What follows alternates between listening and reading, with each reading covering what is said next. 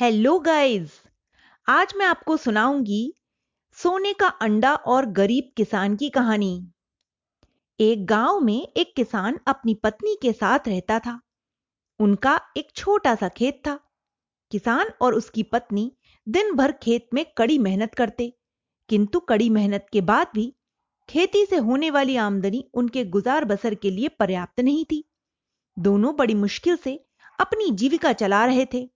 और निर्धनता का जीवन व्यतीत करने पर विवश थे। एक दिन किसान की मुलाकात गाँव के एक विवाह समारोह में अपने एक पुराने मित्र से हुई। उसे देखकर किसान बहुत खुश हुआ। दोनों कई साल बाद मिले थे, इसलिए बैठकर बातें करने लगे। इन सालों में किसान के मित्र ने काफ़ी धन कमाया था और उसकी गिनती अपने गाँव के धनी व्यक्तियों में होती थी। किसान उसके ठाट बाट को देखकर बहुत खुश हुआ। और उससे काफ़ी उसकी उन्नति का कारण पूछा। मित्र ने बताया कि किसानी के साथ साथ वह मुर्गियों के अंडे का क्रय विक्रय का व्यापार भी करता था और उसका दूध भी बेचता था, यही उसकी उन्नति का कारण है।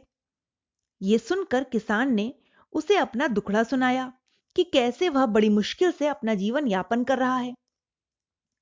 तब मित्र ने उसे अंडों का व्यापार प्रारंभ करने की सलाह दी। किसान ने कहा कि उसके पास मुर्गियाँ खरीदने के लिए भी धन नहीं है तो वह व्यापार कहाँ से शुरू कर पाएगा?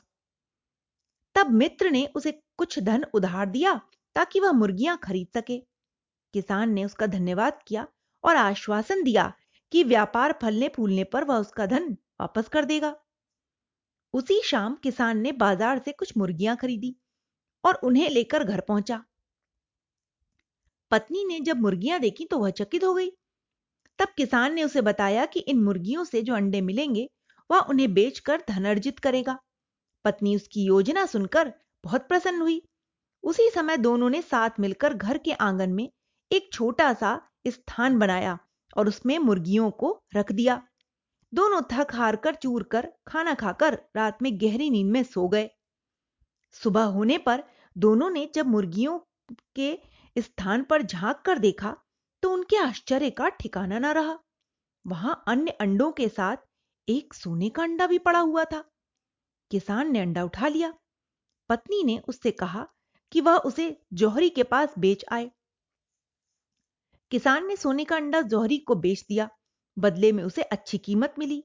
वह खुशी खुशी घर लौट आया। अगले दिन जब उन्होंने फिर उस स्थान पर झांका तो वहाँ पर फिर से सोने का अंडा पड़ा हुआ था। उन्हें समझते देर न लगी कि उनके द्वारा पाली जा रही मुर्गियों में से एक चमत्कारी मुर्गी है। वह चमत्कारी मुर्गी सोने का अंडा देती है, किंतु वे उस चमत्कारी मुर्गी को पहचान नहीं पा रहे थे। इसीलिए दोनों ने रात में पहरेदारी करने का निश्चय किया। उस रात दोनों सोए नहीं, बल्कि उस स्थान की पहरेदारी करते रहे और उस सोने का अंडा देने वाली चमत्कारी मुर्गी को पहचान गए। उस दिन के बाद से वे उसका खास ख्याल रखने लगे। उस मुर्गी से उन्हें रोज सोने का अंडा मिलने लगा, जिसे जौहरी को बेचकर किसान को अच्छे पैसे मिलने लगे। कुछ ही महीनों में सोने के अंडों की वजह से किसान ने ढेर सारा धन अर्जित कर लिया और उसकी गिनती गाँव के धनी व्यक्तियों में होने लगी। अब किसान अपने जीवन से संतुष्ट था, किंतु उसकी पत्नी लोभी प्रवृत्ति की थी। एक दिन वह किसान से बोली कि आखिर कब तक हम हर रोज एक अंडे को बेचकर धन प्राप्त करते रहेंगे। क्यों ना हम मुर्गी के पेट को फाड़कर एक साथ सारे अंडे निकाल लें। इस तरह हम उन्हें बेचकर एक बार में इतने धनवान हो जाएँगे कि हमारी सात पुश्तें आराम से जीवन व्यतीत करें। पत्नी की बात सुनकर किसान के मन में भी लोभ जाग गया। उसने मुर्गी को मारकर उसके पेट से एक साथ सारे अंडे निकाल लेने का मन बना लिया। उसने पत्नी से कहा कि मैं बाज़ार जाकर एक बड़ा चाकू खरीद कर लाता हूँ। आज रात ही हम चमत्कारी मुर्गी के पेट से सारे के सारे अंडे निकाल लेंगे। इसके बाद वह बाज़ार गया और चाकू खरीद लाया। घर आकर उसने चाकू की धार तेज की ताकि मुर्गी का पेट फाड़ने में कोई समस्या ना आए। उसके बाद वह अपनी पत्नी के साथ रात होने का इंतज़ार करने लगा। रात होते ही दोनों मुर्गियों के स्थान में गए। वहाँ देखा कि सोने का अंडा देने वाली मुर्गी सो रही है। किसान ने उस मुर्गी को पकड़कर स्थान से बाहर निकाला। फिर आओ देखा न ताओ, एक ही बार में उसका पेट काट दिया। उसके बाद किसान और उसकी पत्नी ने उत्सुकता से मुर्गी के पेट में देखा, लेकिन वह भीतर से सामान्य मुर्गियों की तरह ही था। उसके पेट में सोने के कोई अंडे नहीं थे।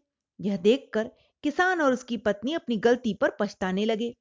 अधिक सोने के अंडों के लोभ में पड़कर वे रोज मिलने वाला एक सोने का अंडा भी खो बैठे थे। तो बच्चों, इस कहानी से हमें यह सीख मिलती है कि अत्यधिक लालच विनाश का कारण होता है। लालच बुरी बला है। हमें कभी भी अधिक लालच नहीं करना चाहिए। जितना मिलता है, उसी में संतोष करने में ही भलाई होती है। Okay, bye.